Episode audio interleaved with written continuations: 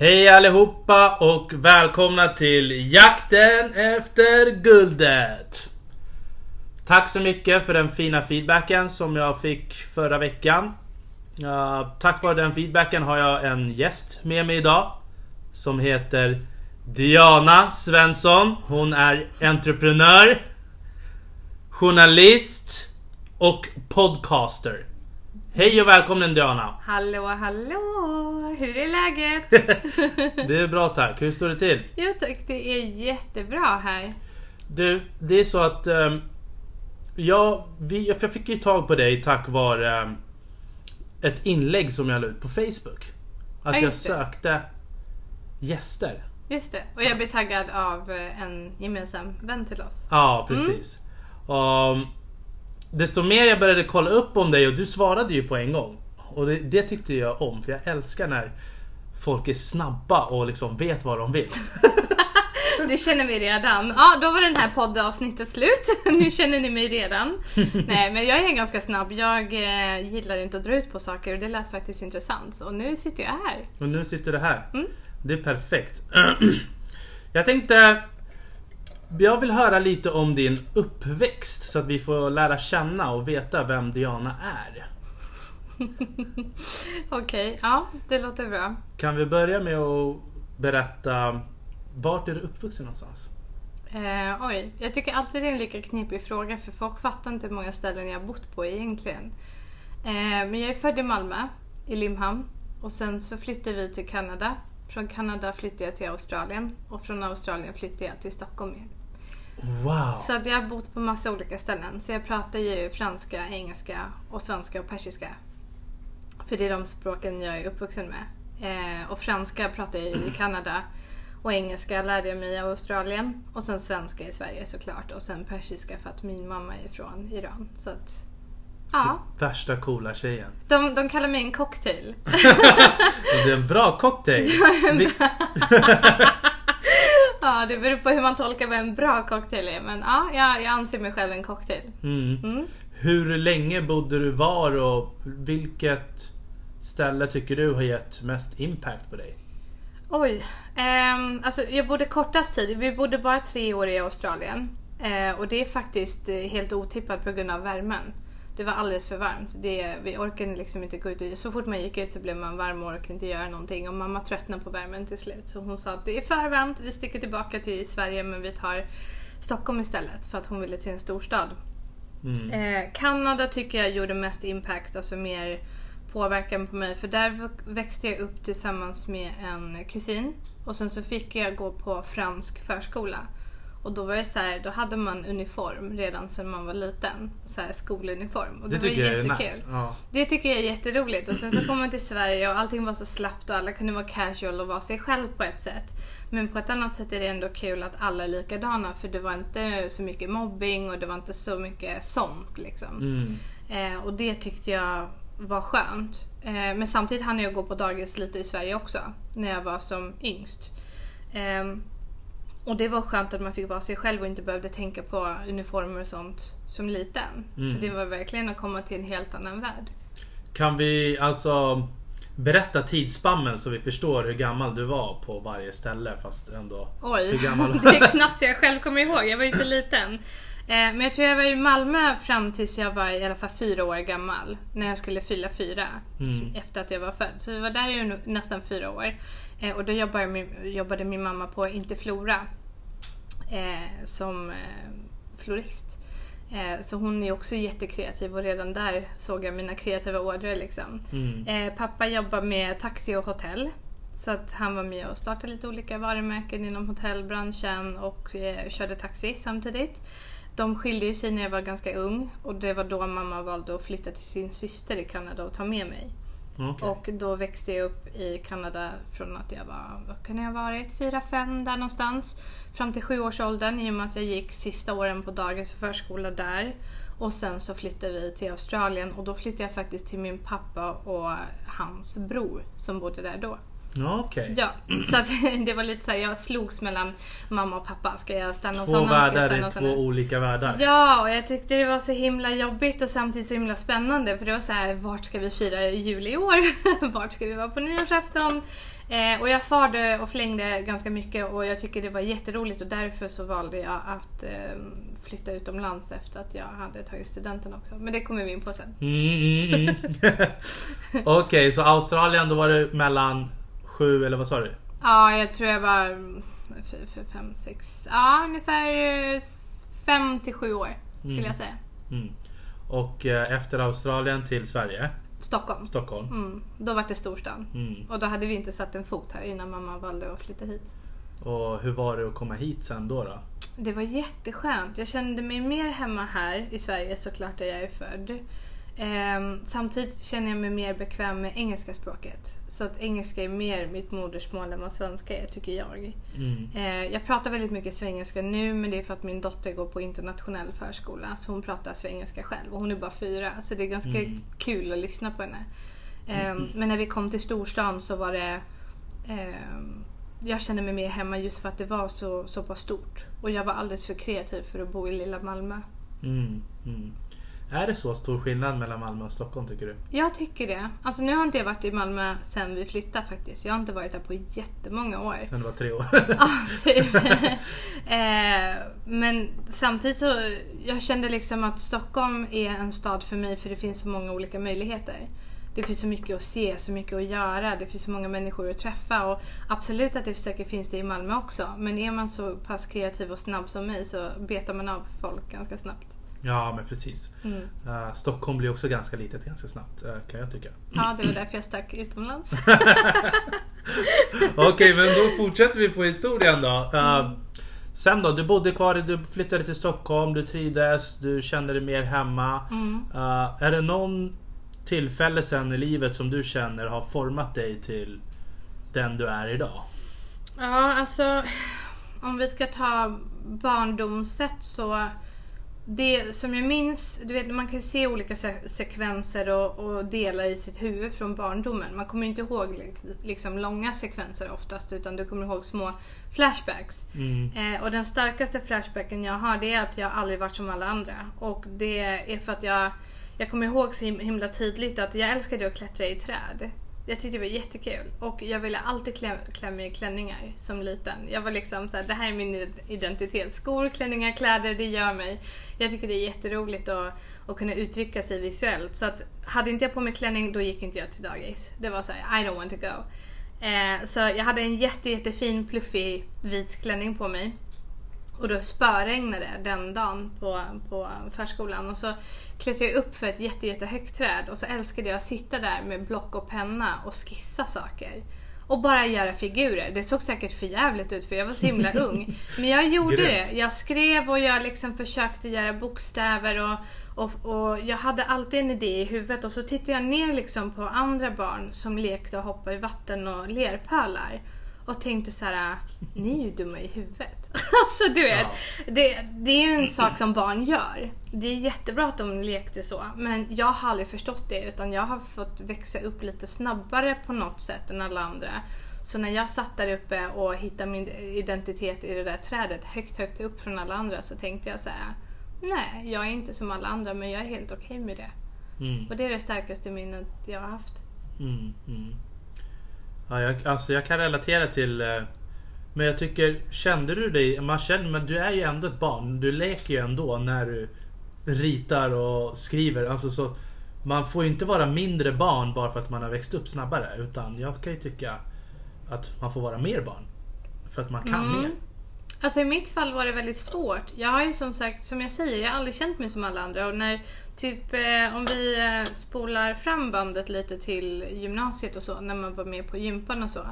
Många var ju jätterädda för att bli valda sist när man skulle ha så här, team plays och du vet man skulle göra någonting i olika lag. Och så vill man inte bli va- vald sist för då är man ju sämst. Och jag har varit så här, välj inte mig. Jag kan vara i mitt eget lag. Jag vill, jag vill köra jag mot alla ni liksom. Och det tyckte folk var jättekonstigt och därför tror jag jag blev lite mobbad i gymnasiet för att jag var the outcast. Men det är långt efter, typ nu, som jag förstår att folk kanske gaddade ihop sig mot mig för att de var rädda för att de inte kunde vara som mig. De vågade inte Mm. vara ensamma. Mm. De ville alltid vara i sina gäng. Ehm, Vilken gymnasieskola gick du i? För- Ursäkta om jag... det är ingen fara. Jag gick i Jakobsberg, Didaktus. Ah, Okej, okej. Eh, och, och om jag tänker tillbaka nu och, och tittar på de som kanske mobbade mig under den perioden så kan jag säga att jag är ljusår längre fram i min utveckling och i min karriär än vad de är. Och Mm. det är helt okej om de vill vara där de var. Men nu börjar jag förstå varför det var så himla mycket animosity mot mig. Liksom. Mm, mm, mm. Nej, jag förstår. Så Jak- Jakobsberg, vad, vad gick det för linje då? Didaktus? Vad? Eh, jag läste barn och fritid med inriktning psykologi och socialisation för att jag ville bli psykolog. Mm. Och sen märkte jag att psykologer själva behöver psykologer. Det är därför de pluggar psykologi.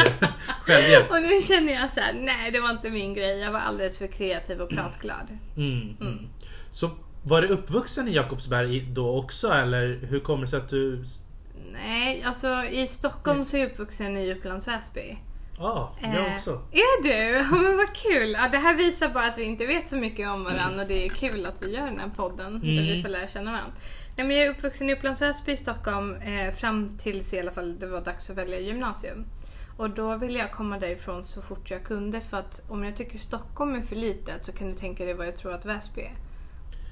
Jag var jätteinstängd och jag hade så svårt för människor som pratar om andra på ett illa sätt och sen umgås med alla också. Jag kan ju inte prata illa om någon jag umgås med. För mig, it doesn't make sense. Och Väsby är så pass litet att när människor eh, bygger ett litet samhälle tillsammans så vet man ingenting ut, utanför det här lilla området. Ja. Och för mig var det alldeles för mycket. Det är en liten bubbla. Exakt, det är en liten bubbla och jag var tvungen att liksom bryta mig loss för jag klarade inte av att vara Mm. kvar där. Vissa ärver ju sina positioner också från sina alltså släktingar eller familjemedlemmar. Ja, antagligen. Ja. Men det var inte min grej. Nej. Nej. men du sökte dig ändå till alltså, en skola som låg i Jakobsberg som också är liknande till Upplands Väsby. Det känns ju...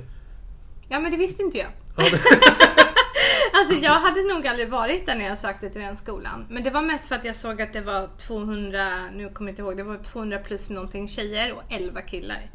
Och då tänkte jag så här, det måste vara en jäkligt lugn skola. Och det var faktiskt en väldigt lugn skola. Man kan tro att det var mycket drama och catfights, men det var det inte. Det var en väldigt lugn skola. Eh, visste att det fanns bråk överallt, men jag försökte hålla mig borta från det så, så gott jag kunde och det gick faktiskt jättebra. Eh, och jag hamnade i en klass som jag verkligen tyckte om. Eh, och, och det gick jättebra faktiskt. Så att eh, jag är nöjd. Mm. Vad gjorde du efter gymnasiet då? Efter gymnasiet så lovade jag mig själv att följa mina drömmar och mina drömmar var ju absolut inte att bo kvar i Sverige.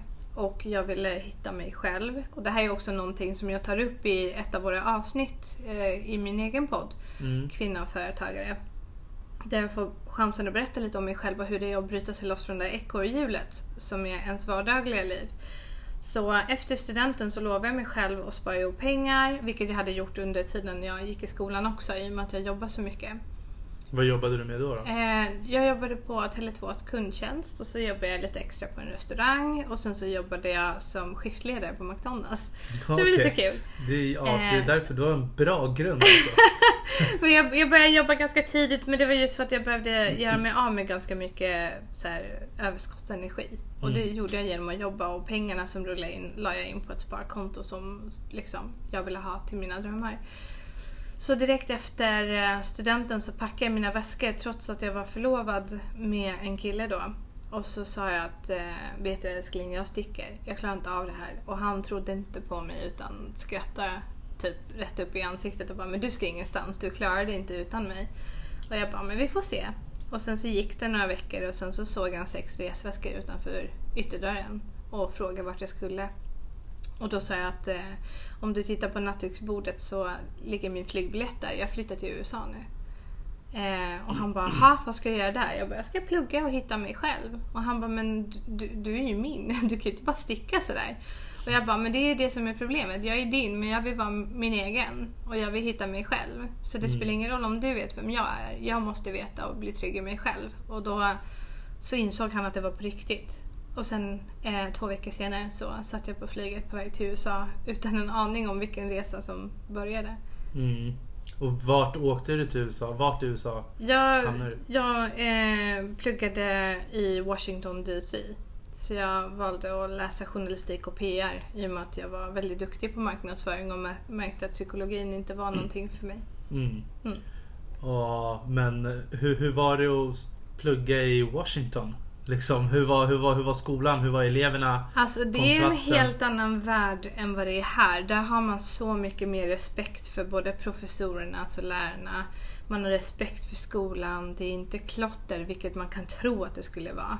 Eh, Det är ingen klotter, det är inte folk som eh, ah, bråkar under liksom, lektionstid och så. Utan det, man har väldigt stor respekt för skolan. Mm. Eh, men det kan ju också vara för att jag hamnar på rätt ställen också. Nu betalar jag rätt mycket för att gå i den skolan, vilket jag är glad över. Men, men jag tror allting börjar...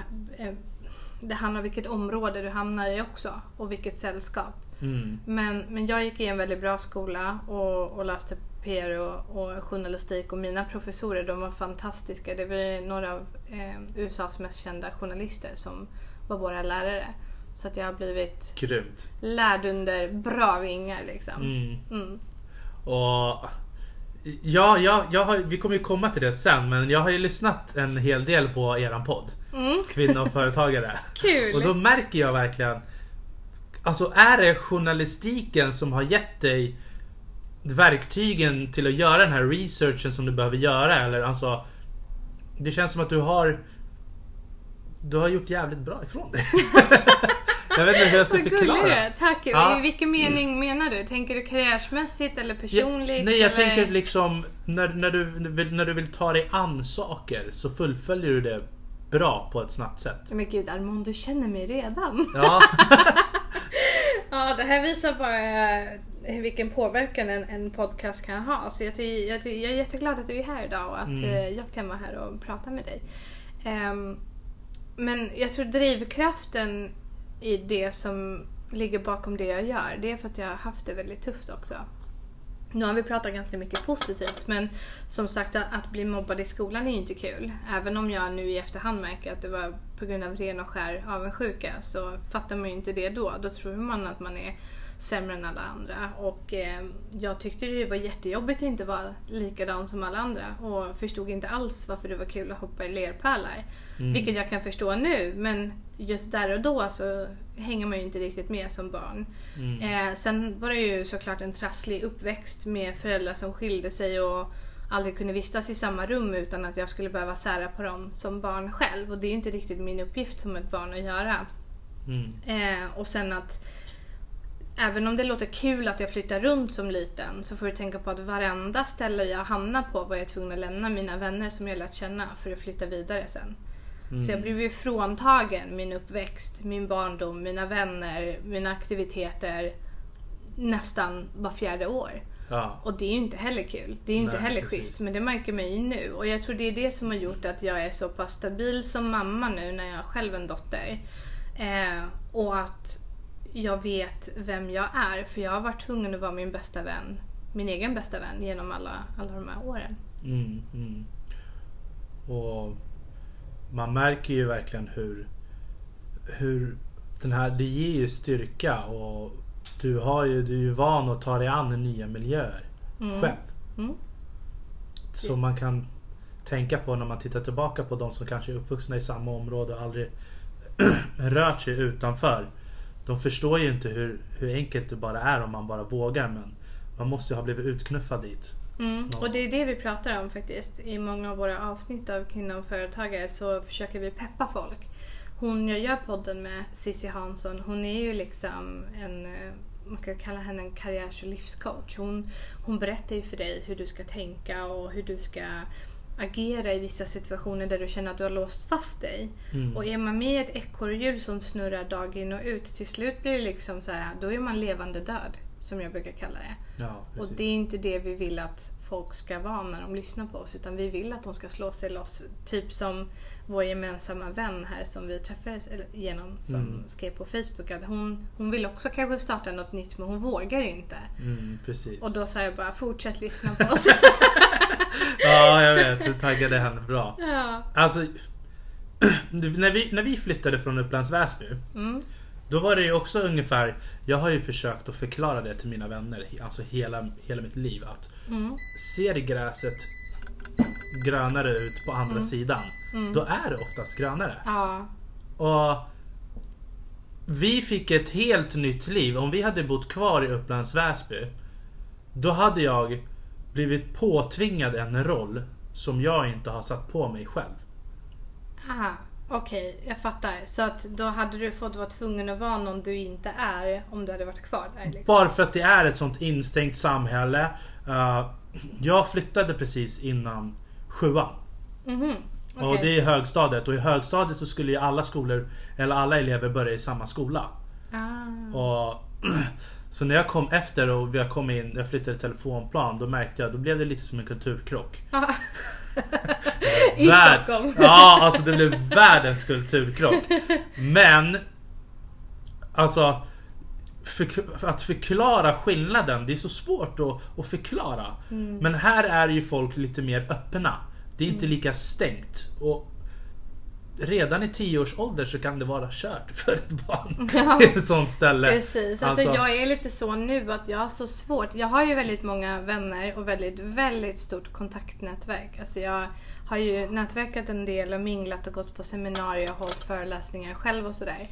Och det är jätteroligt men samtidigt som vi pratade om i vårt senaste avsnitt att det är så svårt att veta vilka som är dina vänner och vilka som är, kontaktar dig för att de behöver någonting eller vill ha någonting eller behöver Mm. hjälp.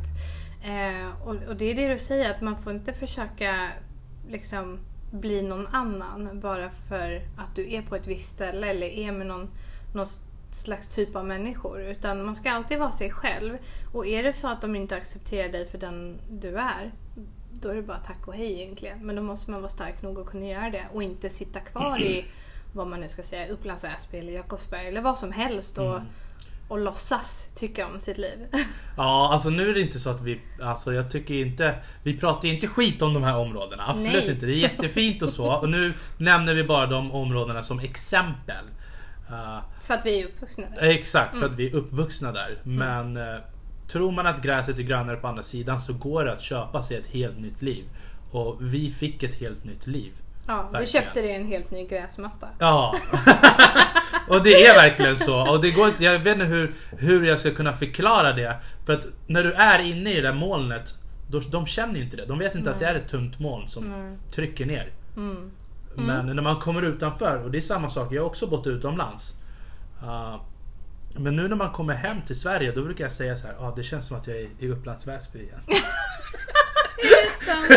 jag måste gå av, det är som att jag sitter på en Arla- Ålandskryssning som vägrar gå i land. liksom. Arlanda är Väsby centrum liksom. jag hänger med. Mm. Men eh, ja, återigen tillbaka till dig då. Du ehm, bodde i Washington. Mm. Hur, hur var det där? Alltså var det dyrt att bo? Alltså det är ju väldigt dyrt men jag var ju där på ett studentvisum också. Så att jag hade ju inte, man, fick ju inte jobba. Utan eh, jag pluggade där och sen så efter vår praktikplats eh, som vi hade, vi hade en praktikperiod. Och efter att jag lämnade praktikplatsen så blev jag erbjuden jobb där. Och då sa de att "Ja, men, åk tillbaka och så gör du om ditt visum till ett arbetsvisum och så ska vi hjälpa dig med det. Och sen så kan du fortsätta jobba på TV-stationen där jag praktiserar. Och jag tänkte fan vad kul alltså. Eh, det vill jag göra. Och sen när jag kom tillbaka för att ändra mitt visum och påbörja en ny process så träffade jag min nuvarande man. Okej, du- han är amerikan. Nej, Nej. han är svensk så jag träffade honom här i Sverige. Eh, och han, han är också från Väsby. Ja, Okej, sorry. Men det roliga är att vi umgicks aldrig när vi bodde där utan vi hade samma umgänge men just jag och han umgicks aldrig. Jag hade en annan kille, en annan, en annan tjej och sådär. Ehm, men när jag kom tillbaka så, ja, så träffades vi av en slump. Eh, jag råkade kära ner mig i honom. Eh, och sen så flyttade vi ihop och eh, fick vår dotter tillsammans inom ett år. Så det gick jätte, jättefort. Och nu har vi varit gifta i snart sex år.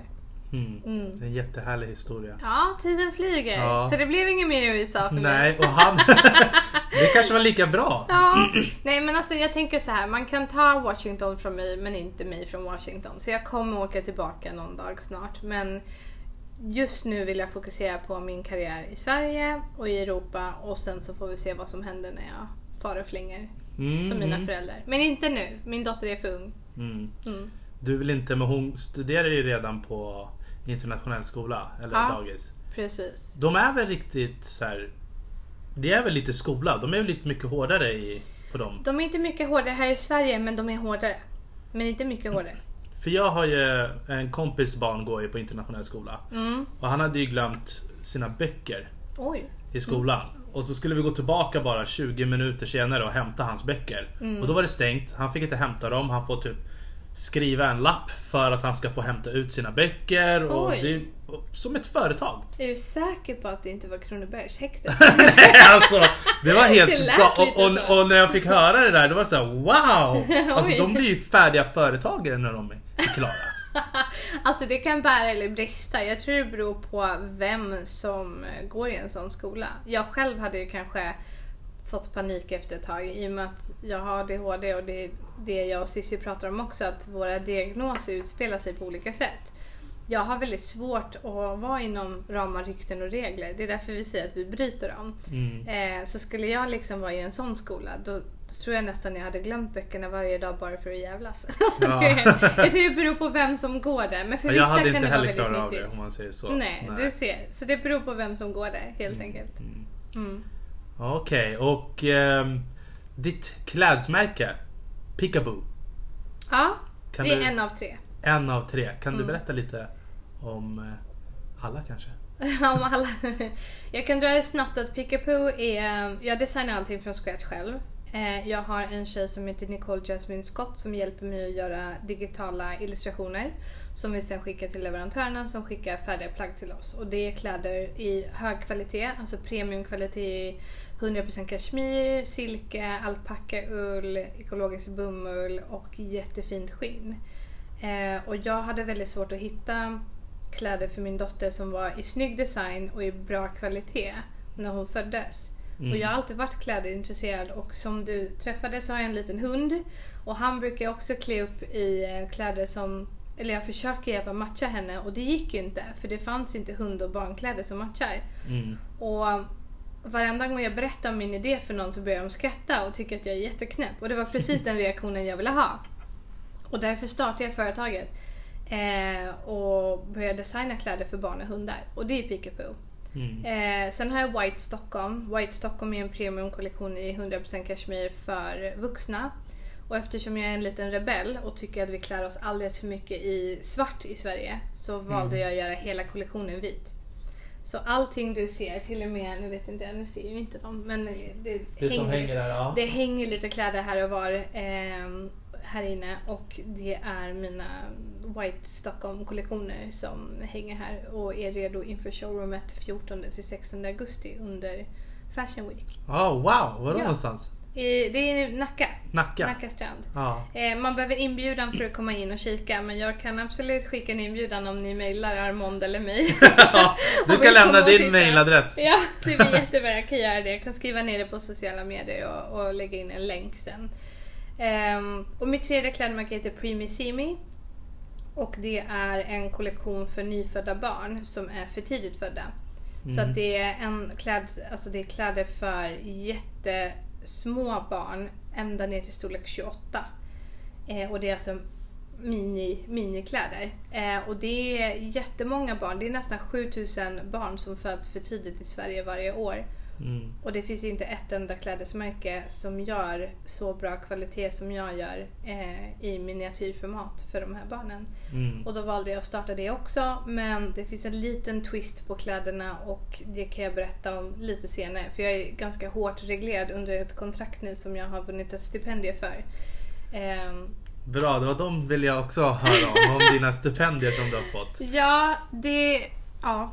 Eh, jag kan inte berätta så jättemycket. Men jag, jag, det senaste stipendiet jag vann var ett av Europas största stipendier just för Primissimi-kollektionen. Och för att kunna vinna det så måste man eh, skapa någonting som inte finns. Eh, en, alltså det måste vara en innovativ, ny liksom, grej. Eh, man måste använda sig utav teknologi. Och det måste också vara textiler inblandat. Mm. Mm. Och då hade du alla tre bang bom. I den kollektionen. Ja. Mm. Och var finns dina leverantörer? Jag har leverantörer över hela världen. Ja. Jag har rest tillräckligt mycket i tre år nu för att hitta världens bästa leverantörer i hela världen. Så att just nu så hjälper jag som sagt till och eh, föreläser lite. Jag lä- föreläser för myndigheter också om hur det är att ha en startup och komma in i en som bransch till exempel. Ehm, I retailbranschen alltså. Mm. Och sen så hjälper jag också eh, lite olika människor. Just nu hjälper jag till exempel två tjejer i, i min ålder som är jätteduktiga och vill starta ett eget klädmärke och komma igång och, och hjälpa till med så mycket jag kan av mina resurser och, och göra det jag kan för jag vet hur svårt det var och därför vill jag peppa och hjälpa dem. Mm. Vad, vi har ju inte hört någon eh, utbildning vad det gäller just företagande och sådär. Du har bara tagit fram den här faktan och lärt dig allting på egen hand eller hur? Ja, jag har verkligen lärt mig allt på egen hand. Kan du berätta hur du liksom kom fram till alla, hur du drog alla trådar och kom fram till alla lösningar? Alltså jag vet inte, det är just det här som är min, eh, min personlighet. Jag är så pass driven att vill jag, och det, det är jag väldigt tacksam över, vill jag veta något så ger jag mig fan på att lära mig att kunna allt om det. Eh, och jag gör aldrig någonting half-assed utan ska jag göra det så gör jag det ordentligt. Och därför kände jag att ska jag starta eget, då börjar jag ordentligt. Och jag fick liksom tipset flera gånger att ta det lugnt, börja med en produkt, bli klar med den, sen kör du resten. Jag började skissa en produkt som blev till 16 produkter samma dag. De här 16 produkterna blev till 22 produkter den månaden. Och just nu är jag uppe i över 1000 produkter. och jag bara kände så här, det finns ingen stopp på mig, vad ska jag göra? Och det var galen. därför jag bör- började ta in lite hjälp, för att jag kunde inte klara mig själv. Ja. Ehm, och därför tog jag in Nicole i företaget som är väldigt duktig med att hjälpa mig att strukturera. Hur hittar du henne då? Eh, jag träffade henne via en manager på kontoret jag hyr. Så Okej. jag, jag hyr in mig på ett kontorshotell och eh, managern till kontorshotellet var eh, roommate med Nicole. Och när jag berättade att jag letar efter någon som kan hjälpa mig att bära bördan så sa hon att jag har den perfekta personen för dig för hon har jobbat som designer många år i Kanada. Och det var ju perfekt för vi hade ju en sak gemensam i alla fall och det var ju att jag också hade bott där. Eh, Så att jag förstod henne på ett lite annat sätt än vad de flesta svenskar gör. Och sen att vi båda älskar design och är ungefär jämnåriga. Så jag tänkte att det är perfekt att ta in henne och, och få lite hjälp. Och det har fungerat bra hittills i alla fall. Det har fungerat jättebra som Ja. du ser. Men det, ja, det är lite väl mycket. Jag vet inte om du vill förklara vad du ser här när vi sitter här. Nej, alltså jag tycker det är jättefint. Vi sitter här i Dianas fina lägenhet och man kan ju tro nästan att hon bor här själv eftersom det är massa kläder och design överallt. Men hennes man bor här också. Ja, någonstans stackaren. Någonstans får han plats i ett hörn. Nej men det är jättefint här. Mm, Um, tack. Jag tänkte... Jag vet inte, jag hörde något, i något avsnitt att du nämnde Startup Stockholm. Mm. Har du gått på utbildning där eller? Ehm, ja, alltså det är inte utbildningar utan du går dit eh, på föreläsningar. Jag har gått på väldigt mycket föreläsningar. Jag har gått på starta eget-dagen till exempel via Skatteverket. Och den hålls i Kistamässan. Mm. Jag tror det är två gånger per år. En eller två gånger per år. Den gav mig väldigt mycket. Men det gäller också att vara väldigt alert, vaken, ta mycket anteckningar. Det går fort. Eh, så fota gärna liksom när man är där. Ehm, och mingla och prata så mycket man kan. Eh, sen googlade jag väldigt mycket olika event utomlands. Jag, som, som jag nämnt tidigare så har jag vunnit lite priser i Frankrike. Jag har eh, vunnit liksom ett presskit där så jag fick väldigt mycket uppmärksamhet där innan hemsidan ens släppts. Så det var väldigt kul och jag såg att det var ett väldigt stort intresse där. Kan du berätta lite mer om det? Ehm, ja, eh, det finns en väldigt, väldigt stor textilmässa i Frankrike som hålls årligen. Och jag bokade in mig på både den men så hittade jag också en annan mässa som var i anslutning till den under samma vecka. Och även fast jag var sjuk och ingen kunde följa med mig och alla jobbade så valde jag att åka dit helt själv och tänkte fasen alltså jag vill inte missa den här chansen. Så man bokar B2B meetings, alltså ett möte med leverantörer Mm. eh, från hela världen som samlas på samma knytpunkt. Liksom, Kostar det här, plats. vad kostar det här eventet då? Eh, eventet tror jag inte kostade så mycket. Utan det är mer du vet, flygbiljetten och hotell och så som kan vara dyrt just under den veckan när de vet att det, det eventet hålls. För då höjer de priserna till det tredubbla. Ja. Eh, och jag var ju inte riktigt beredd på det så jag hade ju lagt ut en viss budget jag skulle använda mig utav eh, där. Men den sprängde jag redan första dagen innan. eh, men jag gick i alla fall dit och sen så hade jag mina möten när jag slog ett rekord som inte ens jag visste att jag slog. Eh, jag hade ingen aning om att det var en tävling. Men de hade tävling där de skulle ge ett pris, alltså ett presskit till den som har flest möten under 48 timmar. Mm. Och jag eh, avlöste ju 42 möten. Så att jag hade ju möten var tionde minut till en kvart Ja. eh, under de här två dagarna. Och under tiden jag var där så blev jag sjuk också. Ännu sjukare än vad jag var innan jag åkte. Så jag satt ju där med typ 38-39 graders feber. Och mådde piss. Ja. Och sen när jag var klar med mitt sista möte, då vände jag mig om så står alla som jobbar där och, och applåderar. Och jag fattar ingenting. Du vet, så här, man är hög på medicin, man har feber, helt förstörd. Bara avlöst mitt sista möte, bara nu fasen ska jag gå och duscha och förbereda mig för flyget hem. Mm. Och så står folk där och firar dig och så kommer de dit med du vet, TV och press. Jag bara, vad fan är det som händer? och jag har inte velat lägga upp någon av de här eh, eh, reportagen och bilderna och så för jag ser för, så förjävlig ut på de här bilderna. Så att jag har bara inte valt att publicera dem överhuvudtaget. alltså det, jag tänker också sådär som du ibland. Men ibland så måste man bara...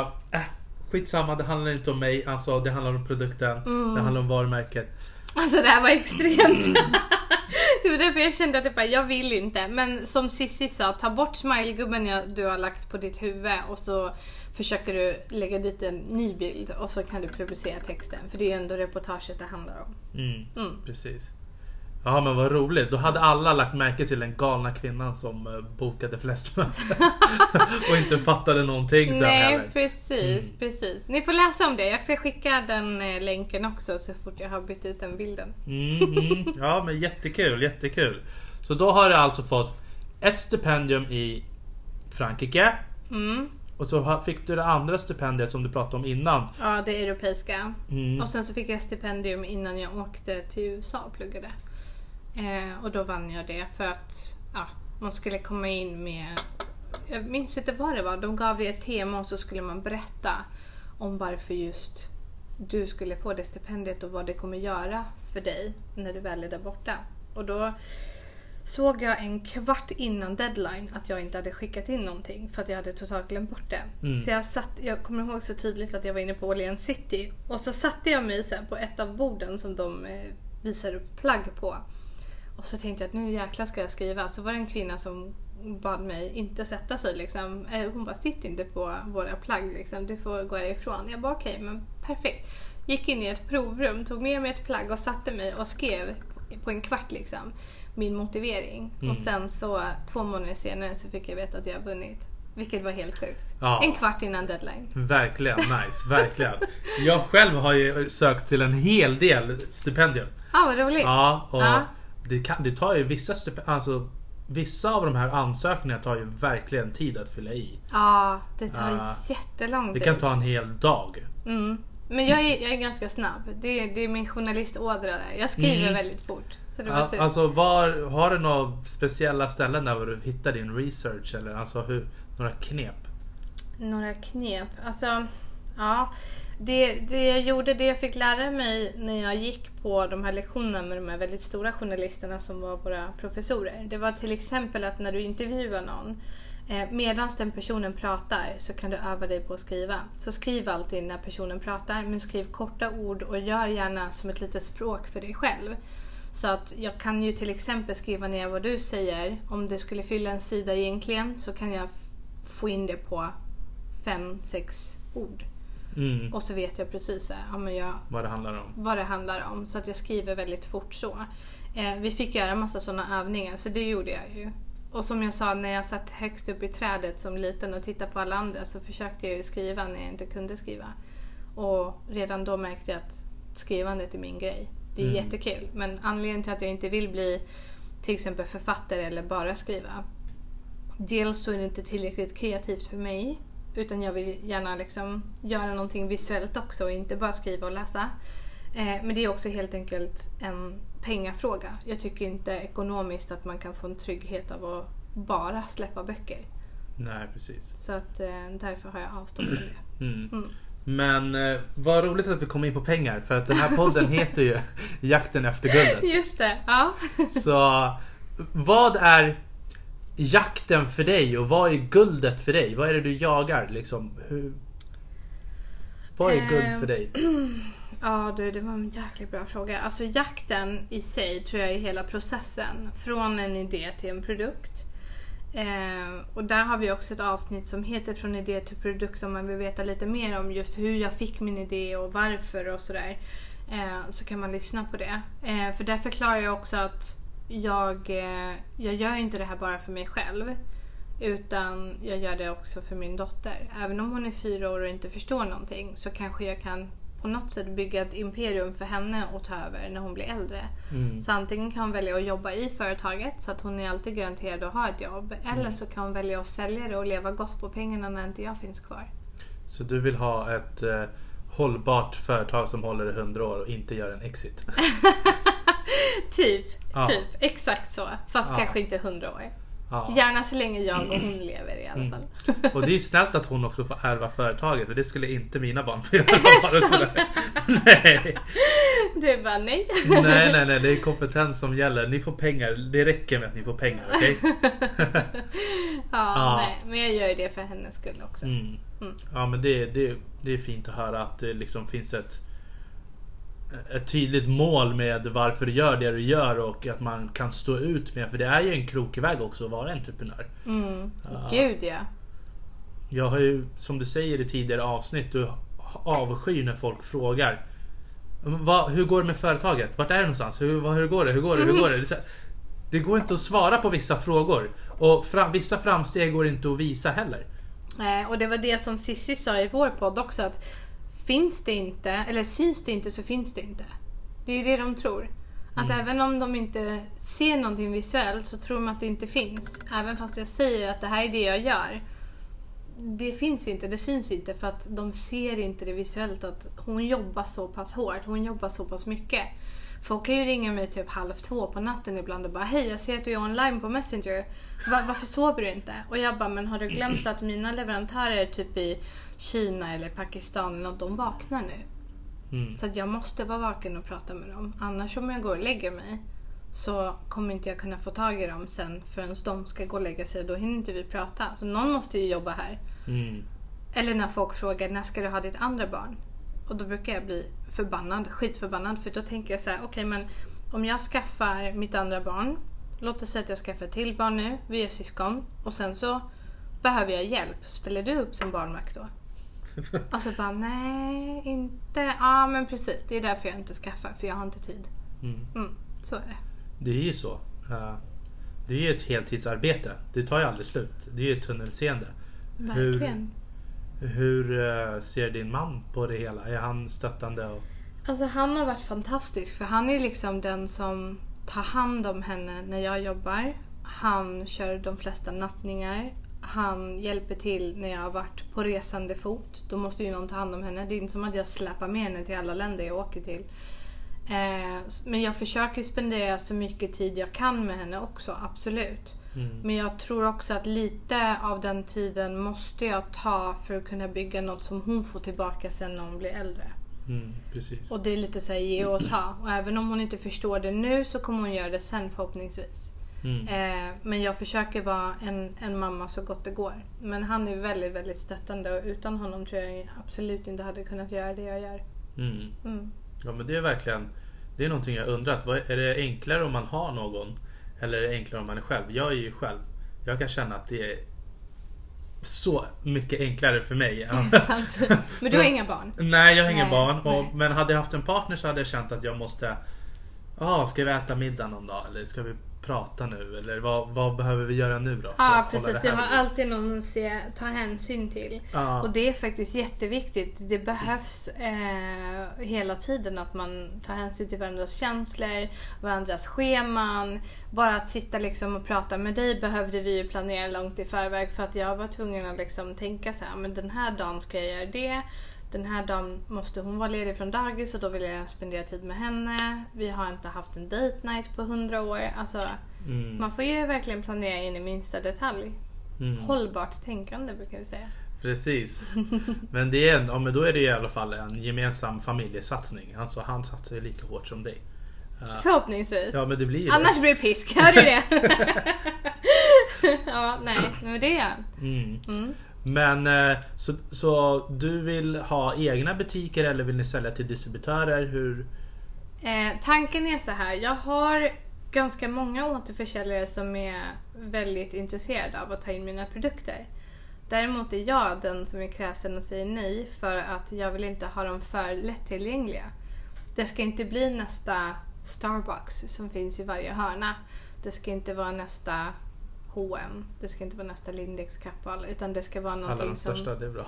Ja, men det ska vara någonting som man eh, längtar efter. Någonting som man vill ha. Om du får vänta på en iPhone, eh, vad ska vi säga, jag vet inte ens vad det är för iPhone ute nu, men en iPhone 20 väntar du på tre månader. Då vill du verkligen, verkligen ha den telefonen och bli superglad när den väl är i dina händer. Mm. Men om den är lättillgänglig, precis som att köpa ett eh, vykort i vilken affär som helst, så vill du inte ha den så pass lika mycket. Ehm, och för mig är det också väldigt viktigt vilka som presenterar mina varumärken och därför har jag varit väldigt, väldigt kräsen med vilka som får ta in produkten eh, och vilka som kommer få sälja den. Och Mm. det, det kommer vi få köra i ett annat avsnitt om vilka det blir. Ja. Eh, men just nu eh, så blir det en e-handel eh, som kommer lanseras inom två veckor. Mm. Och sen så kommer det också bli eh, ett par återförsäljare som är noggrant utvalda i Stockholmsområdet. Mm. Mm. Ja men vad trevligt. Jag har ju min egen erfarenhet av e-handel. Eh, Bra eller dålig? nej, alltså jag kan tycka... Nu är det ju kläder i en helt annan, helt annan femma. Mm. det väger inte lika mycket och förpackningarna är inte lika stora och så vidare. Men eh, jag tycker det är bättre att sälja i pall till distributörer Mm. än att sälja styckvis till konsument. Mhm. För då behöver du ju betala för förpackningen, du behöver betala för skicket, Så plus materialet och det är liksom inte ens en tredjedel. Fast ska man tänka så så är det ju faktiskt mycket billigare och bättre att sälja en tjänst. För den behöver du inte ens förpacka. ja, Mm. men eh, tjänsten räcker ju bara så länge armen räcker. Säg inte det nej! Ja, vi får se vad Cissi Hansson tycker om det här. Hon säljer ju sin coachingtjänst så vi får höra hennes input Mm. Ja men där, hon kan ju bara samla en jättestor publik och tjäna mycket pengar. Om, Mm. Ja, precis. Ja, hör du det Cissi? Det kommer. Ja, nej men eh, Spännande. Jag ser Mm. verkligen fram emot att se din resa. Jag märker att du har ett driv och eh, du kommer att nå ditt mål. Det är, alla når sina mål som har det här som aldrig ger upp. Och man märker ju liksom hur, hur snabbt det har gått. Och, Mm. och jag har ju sett andras resor så att säga som kanske har gått jättesnabbt i början. Men sen så fort det börjar dala så försvinner allting. liksom? Ja. Och så har de gett upp. Nej, nu får du inte skrämmas. Nej, nej, nej, nej, nej, nej. Men eh, det här kommer bli jättebra. Jag ser verkligen fram emot det hela. Tack så att... Eh, slutkardemumman. Vad är ditt guld? Varför jakten efter guldet? Varför gör det här? Varför jag gör det här? Eh, jag gör det för att bevisa för mig själv och för alla som någonsin har tvivlat på mig, vilket jag själv också har gjort, att jag kan. Och mer än så behöver jag faktiskt inte. Mm. Mm. Jag kan. Ja, du Mm. kan. Då får jag tacka för eh, det här avsnittet. Det har varit jättespännande att ha dig här Det var Diana. jättekul att prata med dig. Jag tror verkligen att vi kommer få ha flera avsnitt tillsammans faktiskt. Mm, vad roligt. Uh, kanske om vi kan ta något ämne eller om, om det har skett någon förändring i, din process Efter lansering. efter lansering. Precis. Grymt. Ja. Ja, Och, och så alla kan Äda, Diana, var kan man hitta dig någonstans? Eh, du kan antingen hitta vår podd Kvinna och företagare på Spotify, eh, Instagram eller Facebook på våra sidor. Eller så hittar du mig, Nordic Entrepreneur, på Instagram och kan adda mig där. Mm. Då så, tack så mycket och då ses vi igen nästa vecka. Jakten efter guldet mina vänner. Hej hej! Med vänliga hälsningar Armond Faltin. Hej då! Hej då!